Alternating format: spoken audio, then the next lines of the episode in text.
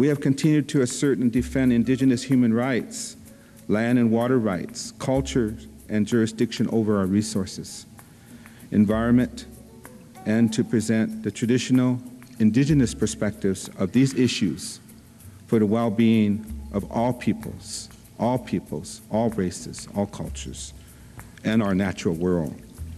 No person or peoples holds, owns or holds as property living things. Our Mother Earth and our plant and animal relatives are respected sovereign living beings with rights of their own. Who will defend those that cannot speak? The European concept of the natural world, which has become a dominant concept worldwide, where knowledge and culture is property, with the attitude that commodities are to be exploit, exploited freely and bought and sold at will, has resulted in disharmony between human beings and the natural world, as well as the current environmental crisis threatening all life.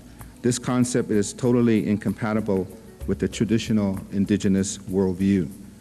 Indigenous peoples were given by our Creator the responsibility to protect the land and natural life upon which our survival depends.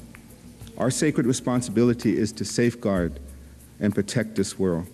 Human beings are not separate from the rest of the world, of the natural world, but we're created to live in an integral relationship with it. That's what we have to offer. Understanding these indigenous principles provides understanding of love, love for Mother Earth and Father Sky. Mother Earth and Father Sky is a creative principle that we have in this universe. All creation and compassion for each other comes from this understanding for each human being. All people must come to re-identify and realize what the relation is with the sacredness of our Mother Earth and Father Sky. This will help us understand what our relationship as men is to the sacred female creative principle of this planet.